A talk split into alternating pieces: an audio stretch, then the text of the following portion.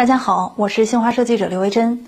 今年我将在天津代表团的驻地为大家带来全国两会的一线探访。今天，记者在代表团内有幸见到了全国人大代表、中国工程院院士张伯礼先生，就让我们与张院士一同面对面，来请他带大家共同解读一下当下和未来我国的疫情防控形势。我们一定要坚持目前的防控方针，不放松、不懈怠，一定要把生命至上、人民至上放到顶先的位置上。不能放松，不能动摇，同时要在精准防控上下更大的功夫。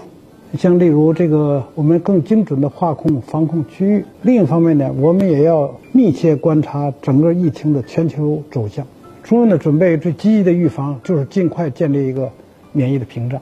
对老年人，对有基础病的人，给他们要加大接种的比例，是吧？还有一部分儿童。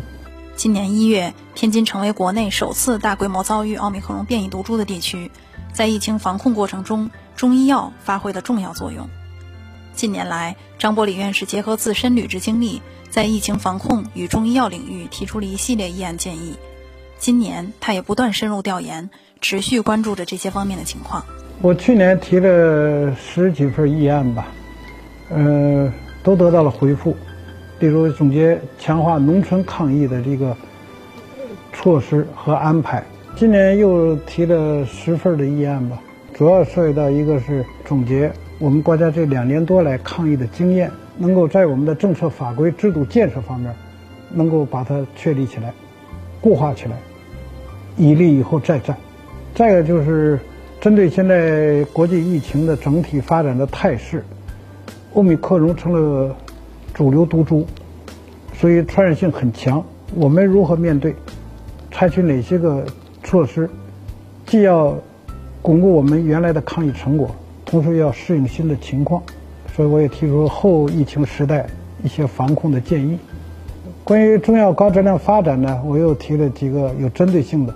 所以我想总的来说，人大代表这个作为我们经过调查研究，依法履行自己的职责。也是行使人民授予我们的人民代表的一个权利的一个体现吧。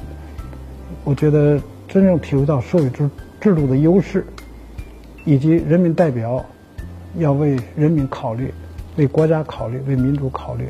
张伯礼院士已作为全国人大代表履职多年，在疫情期间，他逆行冲锋，坚守一线，为抗疫的中国方案贡献了中医药力量。作为一名人大代表。他也积极的在不见硝烟的战场上履职尽责。在采访他的过程当中，记者也被这位年过七旬的老人的担当与付出深深感动。相信在一线人员的共同努力下，我们一定能够迎来更加美好的春天。